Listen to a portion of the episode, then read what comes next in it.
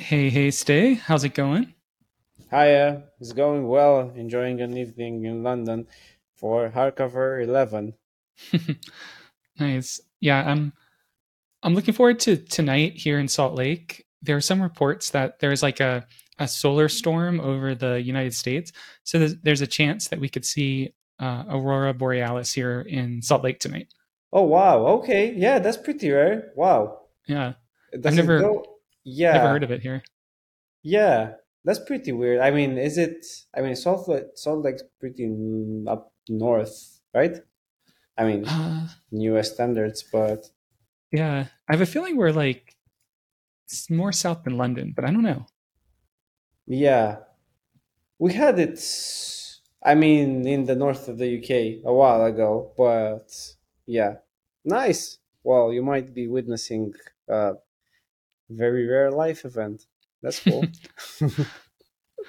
Yeah, but yeah, other than that, just enjoying the cherry blossoms finally blooming here. And even though it's like 40 degrees out, trying to start getting back outside for spring. Well, yeah, that's cool. Yeah, it's been pretty rainy over here as well. And yeah, good time to visit restaurants and, stay inside.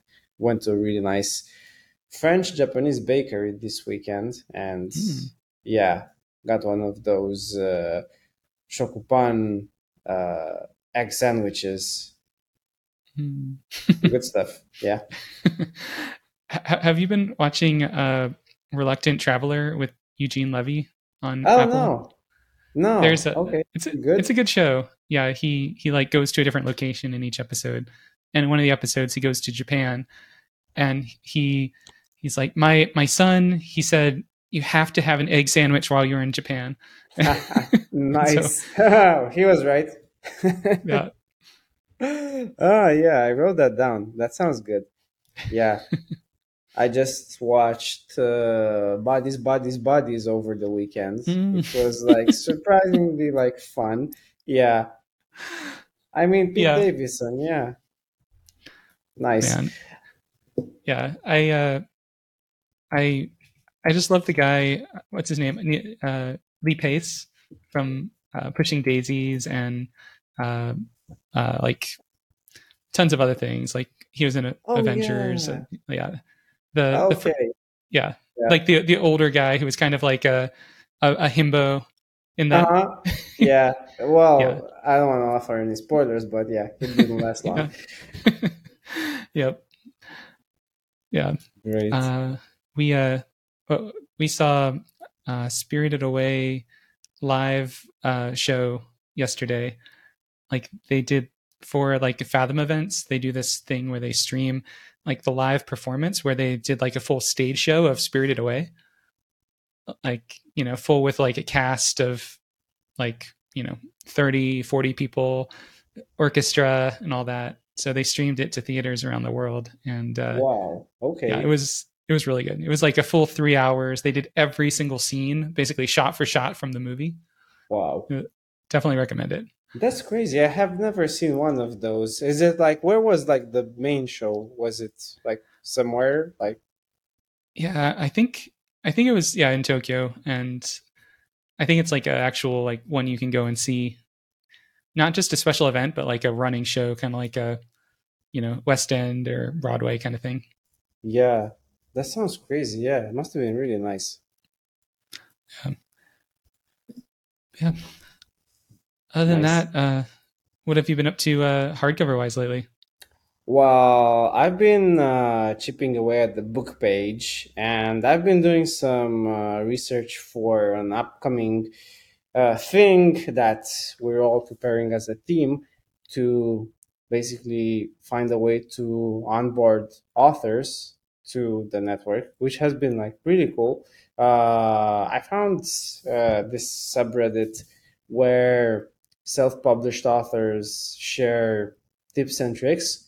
And I think self-published authors are a good source of like telling us about what issues they'd want to solve on, one end. So Yeah, I asked a question there. I opened the thread. I got like a lot of responses. First I had to clarify like which part of the publishing space we're actually trying to help with, because we're not doing like anything pre-publishing, anything, you know, related to how authors actually can get book deals or can get published or can publish on their own, but the other part where you actually have to find readers and sell your book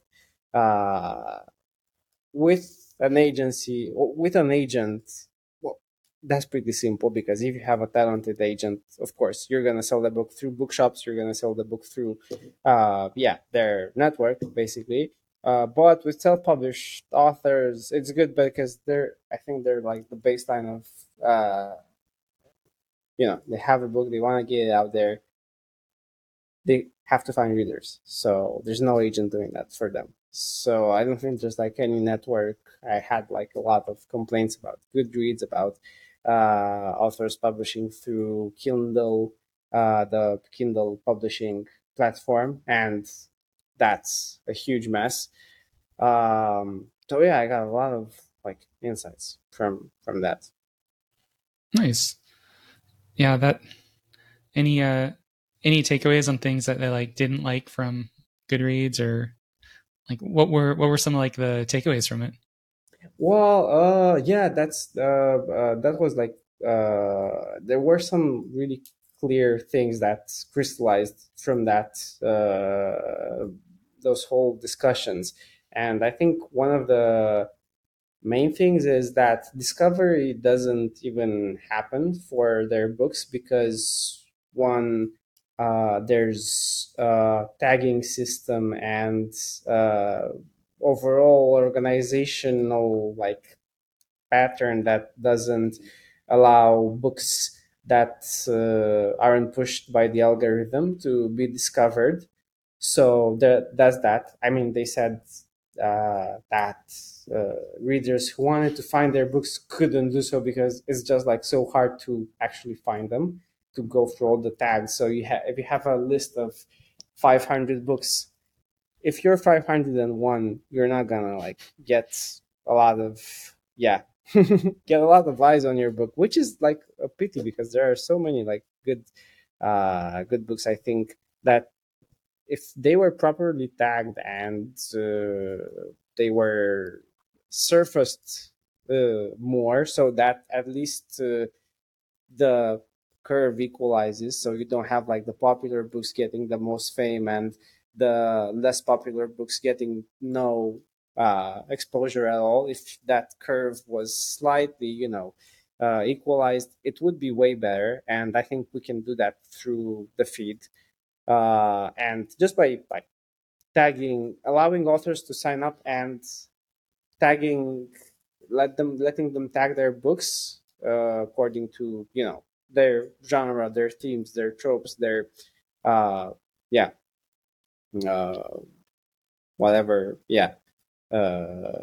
they associate with the book, and then finding ways to put it in front of readers who are into those tags. So if you're a fan of fantasy, that's tagged with some certain tags, with some certain moods, with some certain keywords, we'd match that. I don't think that happens a lot on Goodreads.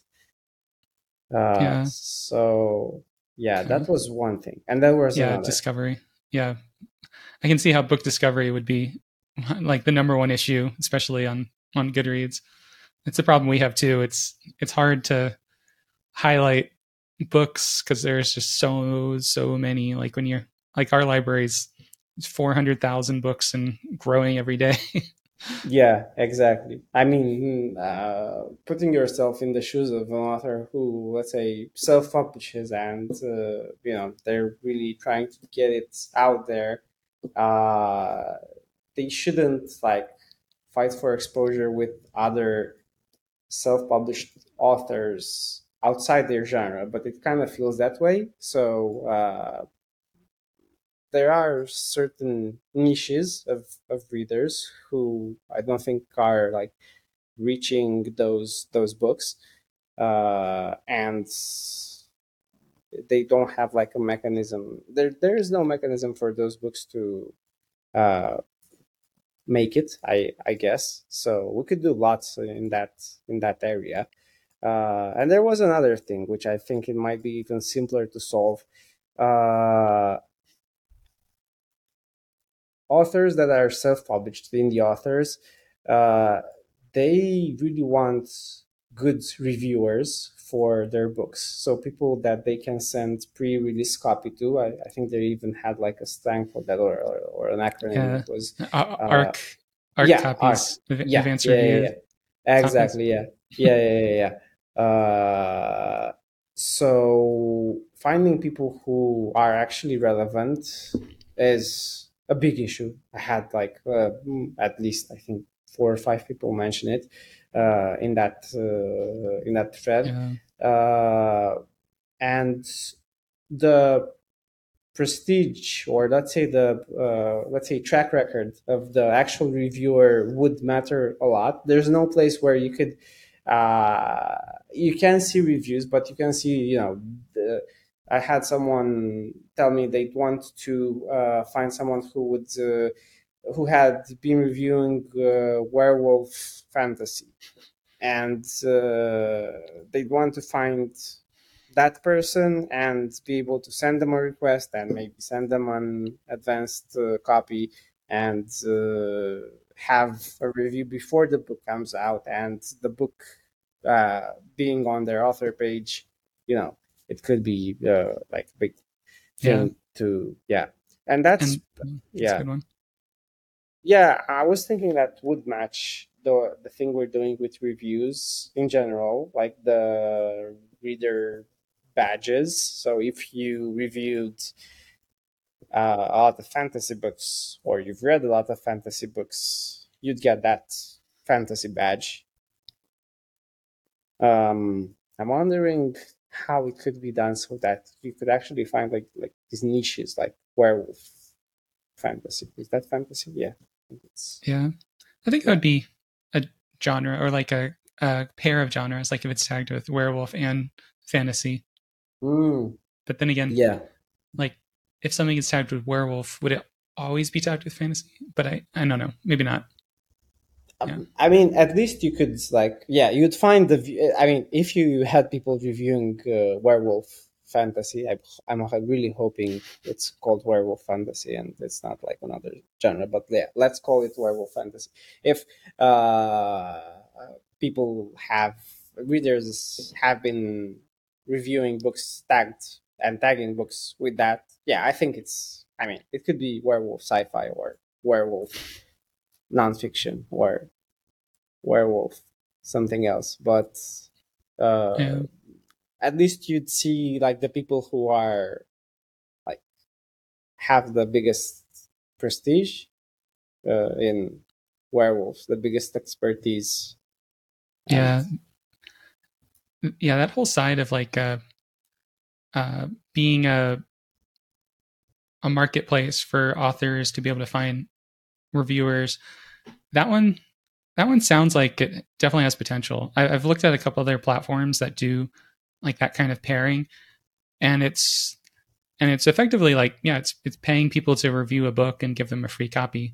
So it's a way for readers to usually make a little extra money or get free books, usually both, and authors to, get their, but normally the places I've seen, like part of a contract is that they post their reviews to multiple places. Like you need to post a review to Amazon and to Goodreads and to somewhere else.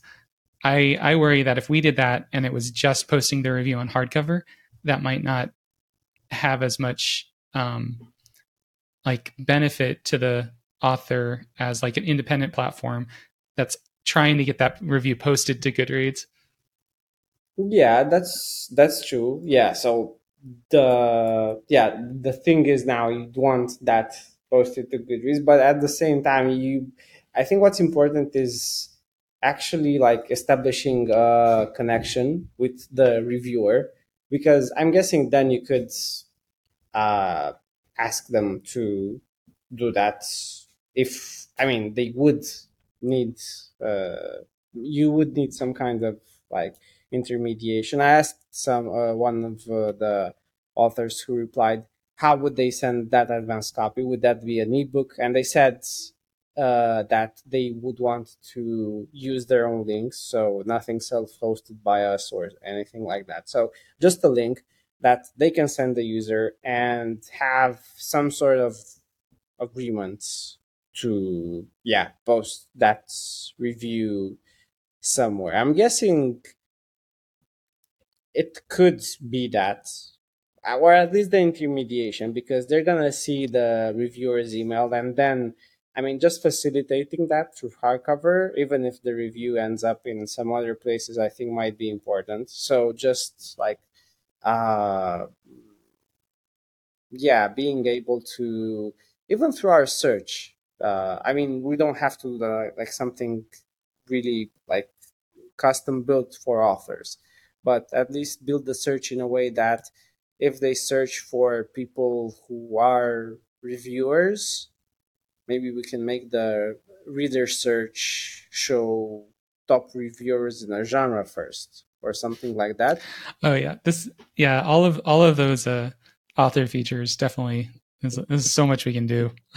Yeah. And this would mean repurposing a bit of our reader search, and bam, we've already got like a big incentives for authors to just search for readers. We don't like promise any contracts. We don't promise any like reviews, but just like find people who are willing to do that without maybe having to like pay for a service to do that, because that's a bit, I mean, for an indie author, I think it's pretty like daunting to have to, pay for a service. They paid for everything up to that point. If they pay for, there's other things that are more important. Yeah, I have a feeling like the more we learn about authors, we'll find like a lot of like different problems and issues they have. And yeah, I'm curious where this one's going to fall in like the all of the problems that we find out about authors that they want. Yeah. And I guess the big one for like everyone that's mentioned they want something is having access to readers, so access to more users on the platform. Goodreads, I mean, for better or for worse, has like 100 million users and moderators, and they've got lots of problems. Kindle publishing, some said that the moderators there are like abusive, like actually abusive. They can like shut down your book if they don't like something, and they don't have like any rules that tell you what you have done wrong. So it's just like, you won't publish your stuff. Yeah. I think this quarter will be a lot of author research. Like I want to feel like I fully understand every single problem an author faces from the moment they make a decision or have an idea to write a book to like, 1 year after they've published. Like, what are like the highs and lows of that journey? Like, what are the problem issues that they can't solve with other sites right now? Mm-hmm. And what are the ones that they have solutions for, but they're not great? And I think as we like, talk to more authors, we'll find other parts of that journey. Some of them while they're like building that audience before they've even launched it, some of it after they've launched it and they're growing it. Yeah, that's really cool. I'm wondering like what are your like instincts as to what because I mean we've obviously like talked to a lot of people who might have been authors, I think, in our user research. What's like your instinct related to what would be useful to them, just like on the product side? I kind of like the idea that they have a strong connection to their reader audience, and figuring out how to make that, like, to build that relationship in a way that readers are coming back to hear from the author, and authors are able to basically have a microphone to their audience in a way that you can't on Twitter, or you can't on, Facebook or something. And that could include both like status updates on books. It could include like bits of writing or like, hidden bits of like things they're working on to keep people interested. It could be merch store that encourages people to buy from like a merch store that the author runs, which could be offsite. Could be like Q&As. It could be video Q&As or discussion Q&As. Just like, how do we like make that relationship between the author and the user? It could start like before they've written a word, and it can go until after they've published, but it's all about focusing that relationship between those two. Yeah, that's really great. That's really good. I'm wondering, what do you think would incentivize, let's say, authors that have like a little bit of clout to pick us as like a platform to provide updates on? Yeah, I have like a couple hypotheses on it, but I really need to, we'll need to talk to a lot of authors to figure that out for sure. Like, I think a couple things are like right now, if you're using like Goodreads, you don't own your audience. Like, people can follow you on Goodreads, but if you stop using Goodreads, you lose that audience. So how do we let people build an audience that's not just on Hardcover, but is like an audience for them? That could mean like allowing them to actually sign up for that author's mailing list, like outside of Hardcover, or maybe have like a follow button on the author that doesn't just follow them on Hardcover, but it follows them on their actual mailing list. Nice. Okay, so actually like, linking their mailing list, email to their mailing list, so they can, actually use those emails. Yeah, and then like stats about readers that you can't get from just having an email sign up. Like, we can know, let's say, like age demographics of who's following you or who's reading your book. We can know the most popular authors and books that your audience is reading.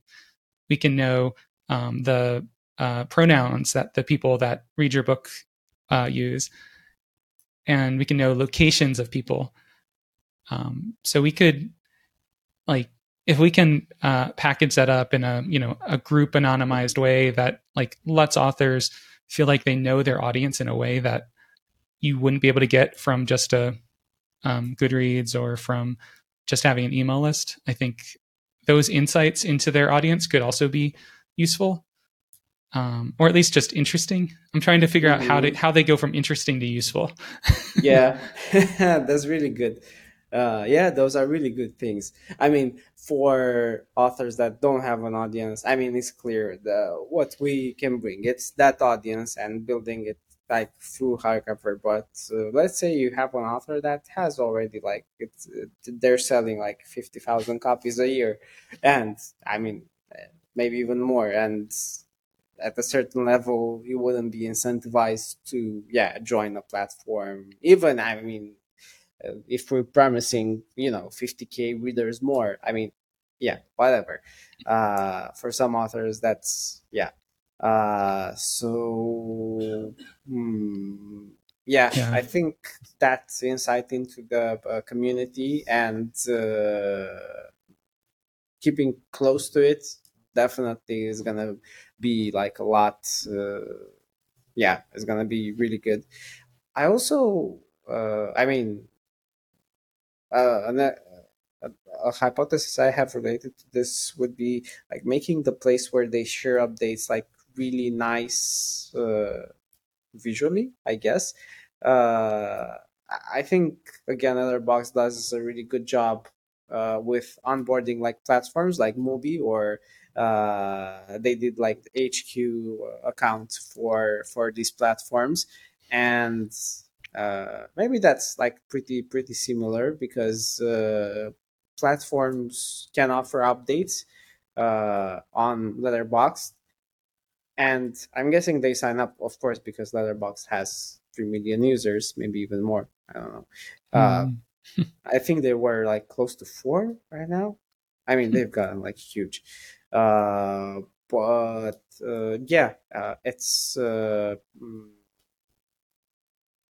like thing to take into consideration, like providing that space where it's nice. I mean, I see authors like showing updates probably like by their team, like, and we're talking about authors that like can actually like afford a team on Goodreads. And yeah, I don't have a feeling that it feels like special to like those authors to like share anything over there, like have a nice account where they can also share bits of, let's say, personal information, and maybe like fine-tune the privacy as well, so that some info is only available to readers that are like at a certain level with the author. Let's say they've read like all the books and they've reviewed all the books in a series, and then they get something extra like fandom bits or... Yeah, it's like, yeah, that would be an interesting one to talk with authors about. It's like, it's almost like having tiers of like a fan club. Oh yeah, exactly. Yeah, exactly. Yeah. It's like, you know, and maybe like at different tiers of a fan club, you get different access to different things, and yeah, to be determined for sure. yeah, there's a lot like that we can do for this like part of things, but yeah, answering that question is gonna be important. I don't really know like authors, what their behavior is like. Or if they rather like share something on their official account, but also have a personal Hardcover account, that would be great. I mean, interacting even through an anonymous account, like having authors, I think the best case in my mind would be like having authors have some like semi-anonymous, like, okay, we don't know if this author is really behind that account, but we suspect they are. Post on Hardcover and engage with readers, and that's like also in the realm of discussions, like heavily, like how would they, relate to readers, like having that network. Yeah. Well, let's see. Aside from author stuff, I've started on like the ability to like edit books and editions. I think it's gotten to a good spot. I'm curious to kind of get your thoughts on kind of where it is for now. And yeah, let's go for it. So, yeah.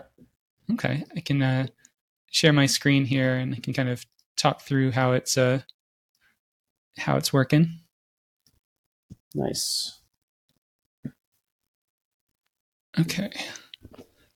So, can you see my screen okay? Yeah.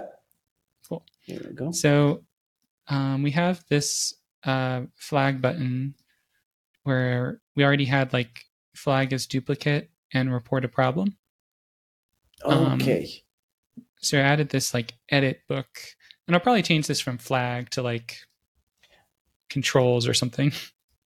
Controls is kind of... Yeah, maybe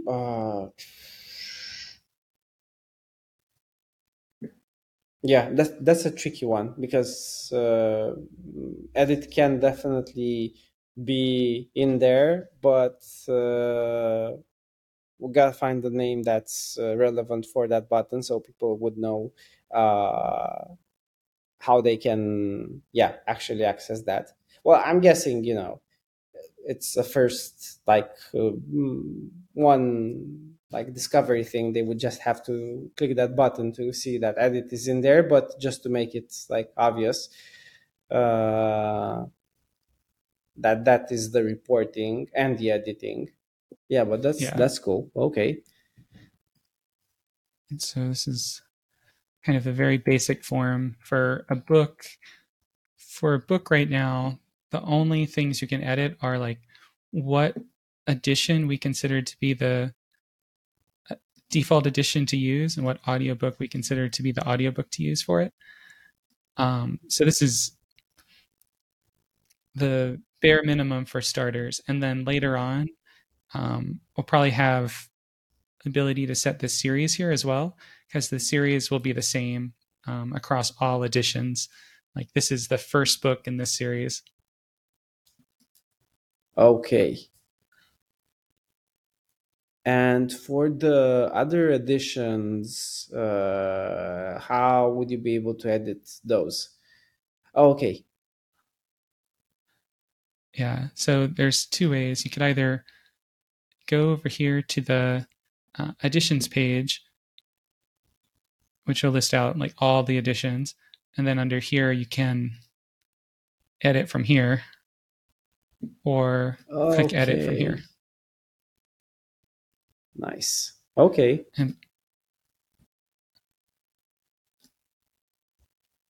And these would go to...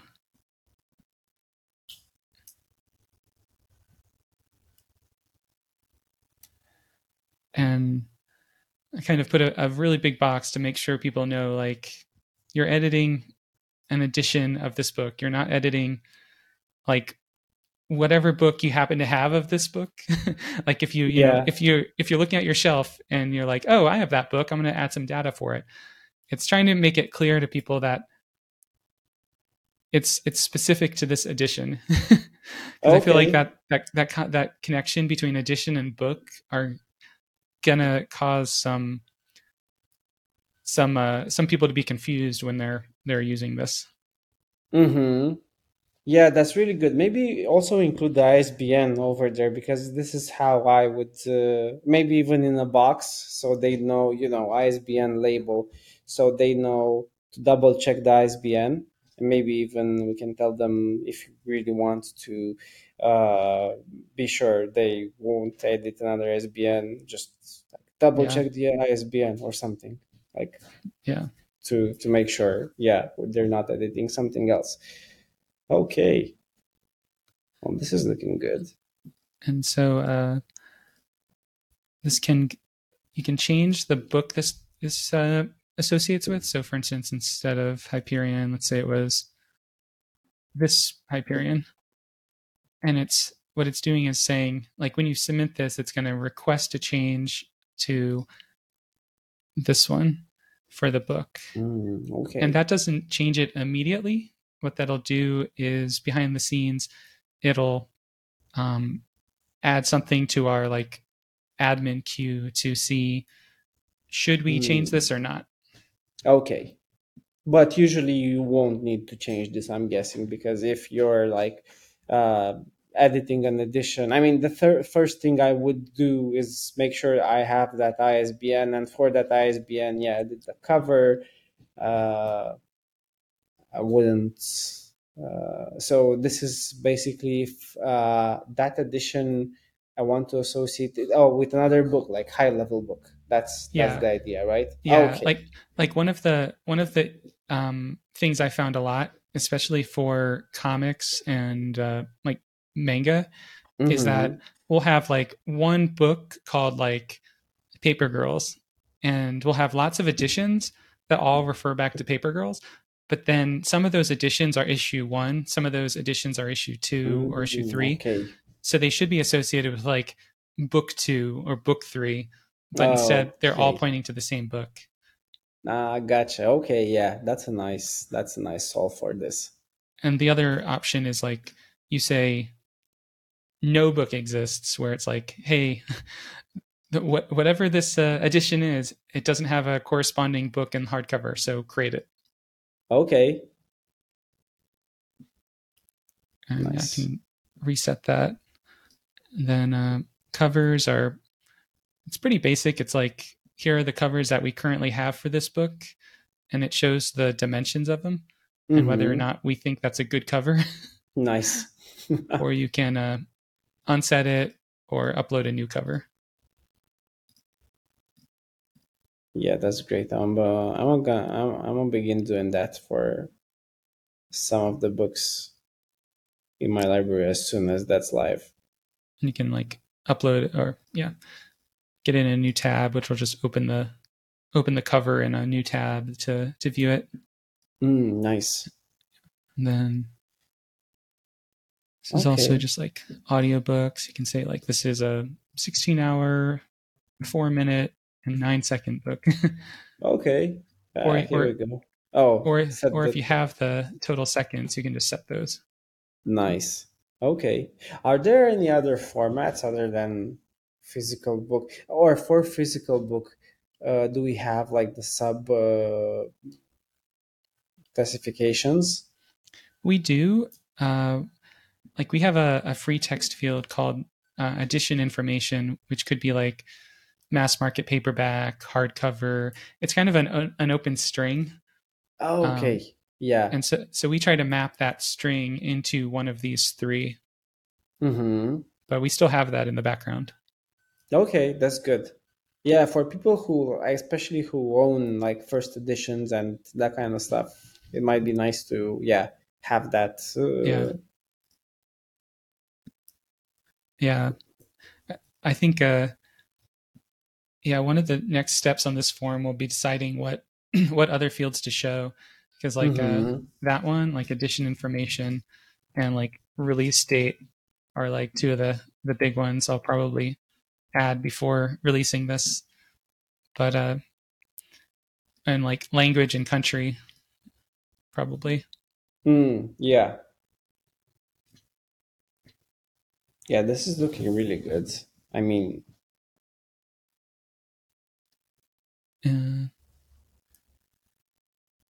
any other like thoughts on things you'd want to see or things missing to you for this experience so far? No, this one looks great. I'm wondering about the actual high-level book description and those fields. I'm guessing those would be edited in the previous step where we would edit like the high-level book information, right? But only if we decide to allow that, at least for supporters at first, right? Yeah, I think that would be here, because different editions might have different descriptions. Exactly. Mm-hmm. And we would, whatever the book that was like the default edition, we would show that edition's description on the book page. Okay. And yeah, I was hesitant to add that here yet, mostly because I wanted to get like the descriptions from OpenAI first in, and then have those as kind of the starting point for descriptions. Yeah.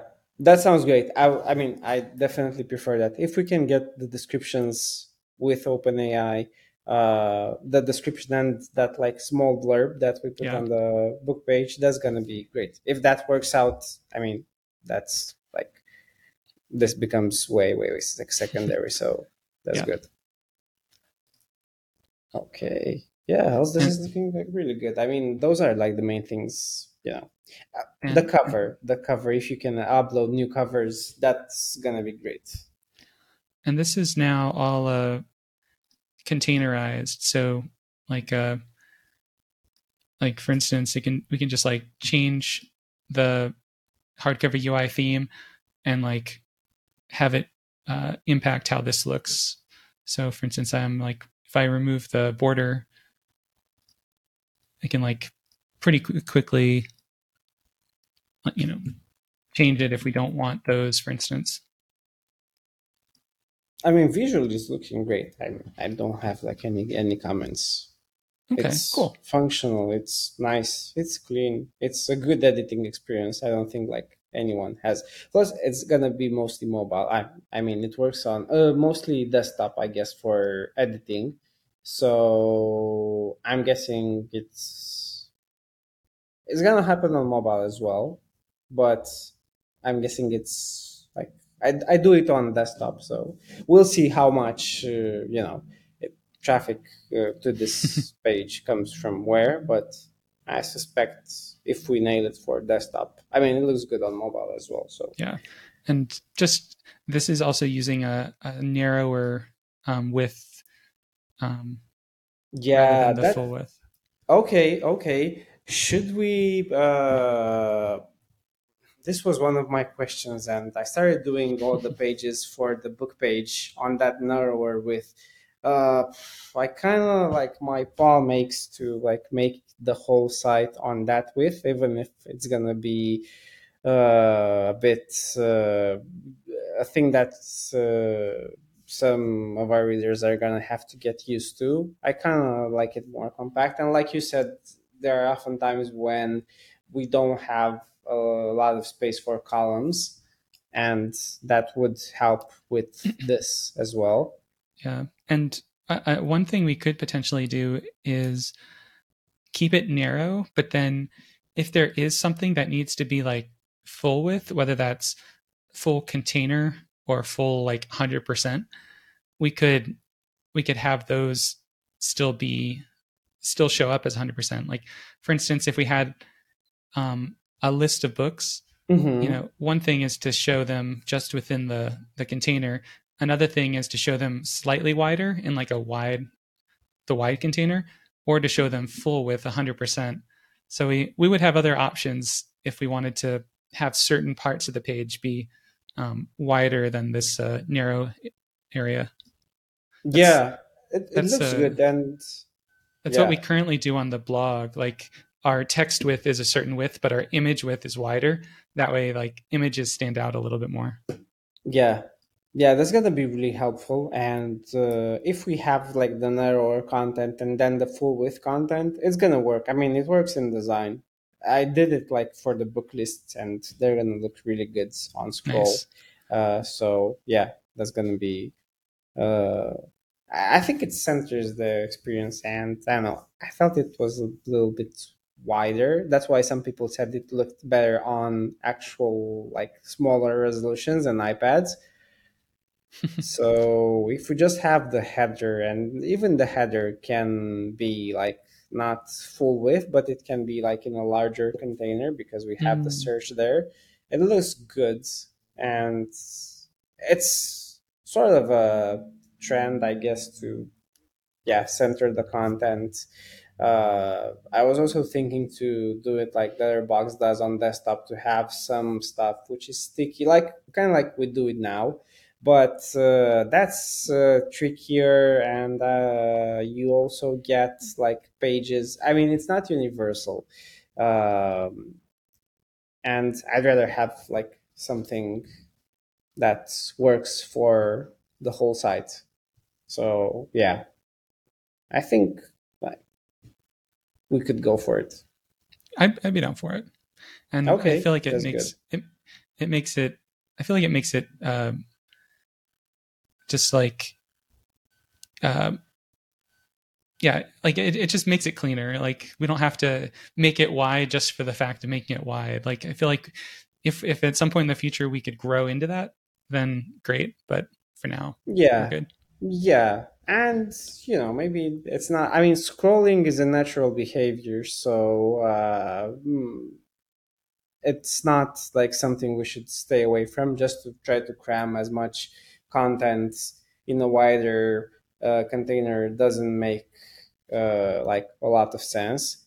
I think even with books, the pages are pretty narrow usually, so it doesn't.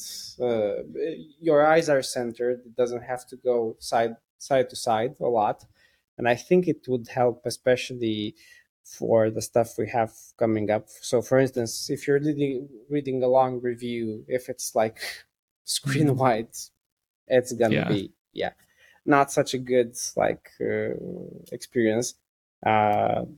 So it kind of takes away from the hardcover format a bit, because that's like the actual narrowness of a page with spaces on the sides. It's basically that. So yeah, that's good. So one of the parts of all of this is that we, like right now, if any of these fields are empty, then any logged in user is able to set something on it.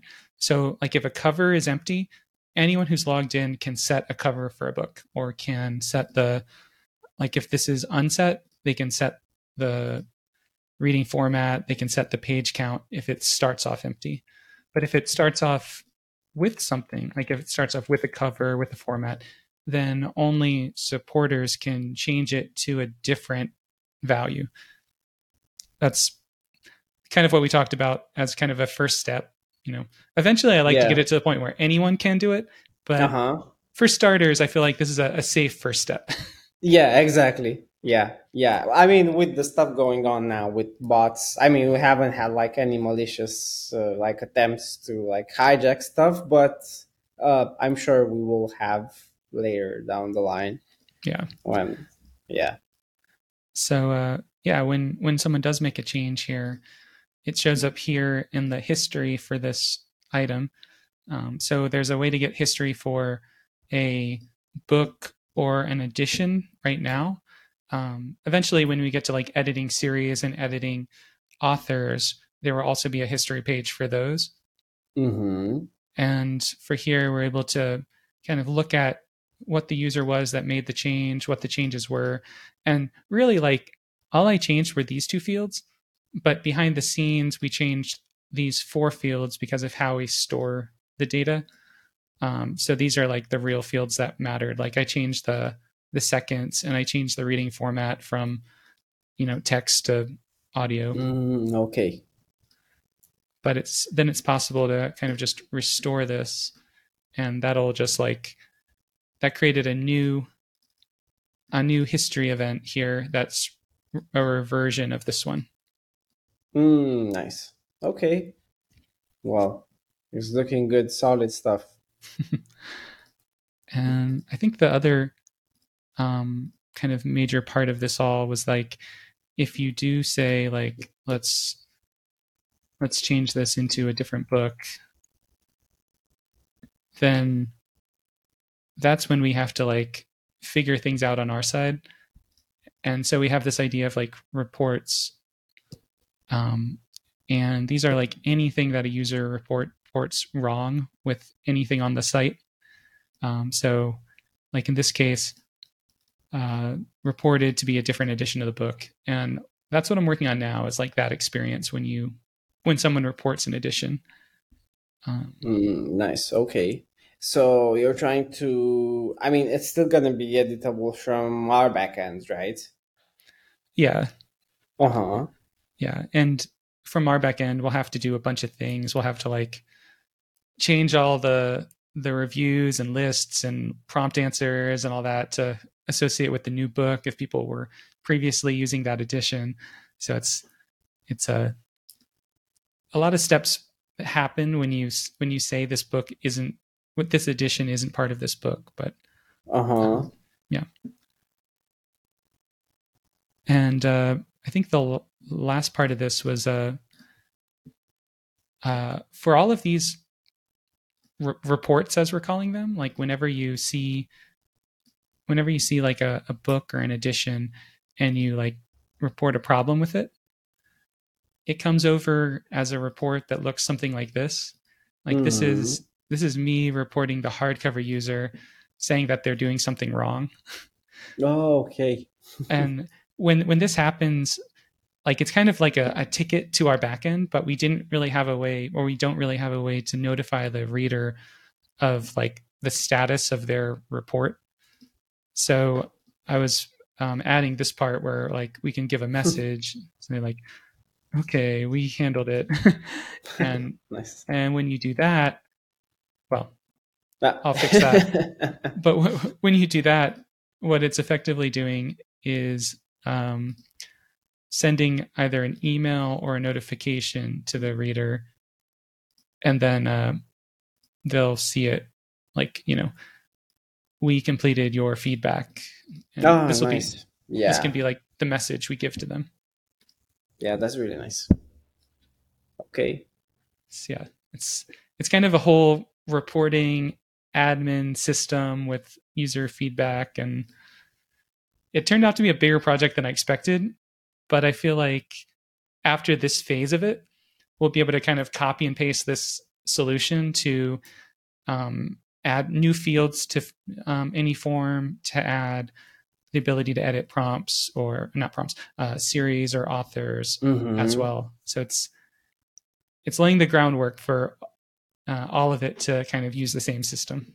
Yeah. With additions, it throws like a hammer into the whole thing. It's incredibly like more complex than anything I could have imagined, and probably you could have imagined as well. Yeah. And there's a lot to it. It's a tough problem, but nearly there. That's gonna be like really nice. Okay, well, this is looking great. I think that kind of covers most of this side. Yeah. And so by the end, people will be able to set the default editions for books, edit the basic things about editions, and then split editions into new or existing books. And those will kind of be the three major features. Nice. This is looking great. Sweet. Yeah. I think I hopefully finish this up and ship this week. I think I just need to fix a couple broken specs and do that splitting action. Like what happens on the Rails side when you actually, when an administrator approves that split. But yeah. Okay. Yeah, it's getting close. Yeah. And then we can work on the book page. Yeah. I really can't wait to work on the book page. Like all of this, this like feels like data organization, like all of the edition stuff, which I actually really love. Like like when it comes to like architecture and like database normalization and like data organization, it's something I'm really, really interested and passionate about. So it's been fun to work on this, but I'm getting antsy because when I see those book page designs you've been making, I'm like, okay, I really want to get to that. Well, that's nice. Yeah, coming soon.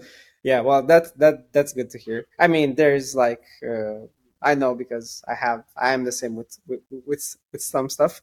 I mean, that book data is like really, really tough, and it's a different kind of fun than actual like visual fun is always nicer, I guess. It's more immediate. Yeah, exactly. Yeah. More like instant gratification rather than long-term stuff. But it's good. Lots of stuff. I mean, we're after this is done, we're finally going to get some like stuff for that's going to be seen on the app. So that's good. Yeah. I'm also working on some new user views, like visual, like ways we can show other readers. I was thinking we could use like their favorite books, maybe to like have a little like preview of their things. I can actually share my screen and show you real quick. The whole thing. Yeah. So I organize stuff in Figma. Can you see everything? Yes. There we go. So I reorganize stuff in Figma. I'm using like these new sections that they've implemented. So you have like multiple pages in a section. So this is the book page. I think I still have a couple of things. Oh, I actually wanted to ask you because I'm having a problem with like this available like from 6 sellers button.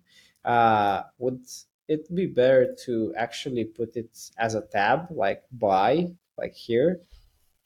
Or I think I like it on the page more. Yeah. On the page. Okay. Yeah. Okay. Yeah. I think maybe on the page. Maybe if in the future we have like more elaborate details about the book, like here's a chart of its price over time, or like if like the buy experience was like its own experience, I could see that. But okay, but if it's just like this, like this yeah, we can just show it in like a drop down and in the drawer for mobile. Yeah, that works. Okay, that's perfect. Yeah, so let's scroll down to the user reviews I was telling you about. This is the search. Where are they? Oh, here they are. So yeah, stuff like this. So you would see like a preview of their favorite books, and this would actually like be if they were like one of our users. So yeah, it's not. Yeah. Yeah, looks cool. So it's their name, their handle, their bio, and yeah. I also made it into columns so that you would be able to like scroll these left and right like this. But yeah, maybe it works better for width. But just to show like a preview of their favorite books or their own books, I think that would be neat to have some covers. Yeah, that looks great. Yeah, I like the cover, like the faded cover gradient. Uh-huh. Yeah, and again, it can have like levels. I mean, depending on how... I mean, ideally, this would be a component where we can set like covers, like reader, like as a component, and have covers as a prop. Yes, no. So it could be like without any covers, or it could be without the bio, or it could be without even these. Maybe keep the similarity score and just have this depending on where we show them. So, and maybe even like show more details for desktop. But yeah, these were the original ones, but I'm trying to make them a bit better. Last one looks so much better. Like, yeah, I know. Yeah. I like it. Yeah, if we have components that we're going to use throughout the site, like these lists, like the full width lists that we can like pluck everywhere. And, you know, for prompts, we can have the rankings for, regular lists, or for series, we can have these as well. And you can show like the current one. Yeah. I'm guessing this it's going to be nice to like reuse them. Yeah, I'm very much looking forward to some normalization and cleanup on the front end for that. Mhm. Yeah, it's not hard. I mean, this is our library, luckily. We will just have to like build, I guess, second level components. So these would be like primitives, and we could have like next level components based on them, like we do now, but just cleaner. Yeah. Okay. Sounds good. Nice. Yeah. Making progress. Cool. Well, want to call it there for the day? Yeah, of course. Let's wrap it up. Cool. Okay. Well, yeah. Thanks for the chat. I'm curious, like by next week, actually it's not next week. It won't be before our next Hardcover Live, but next Monday through Friday is a Vercel ship where they're potentially announcing the next version of Next.js. So yes. I think that will determine whether we're able to use the new stuff for the new book page or not. So yeah, we'll see. That's going to be interesting. Hopefully. Yeah, fingers crossed. Yeah. Let's see. Okay. Well, have a good one, everyone. And see you next week. Talk to you later. See ya. Bye.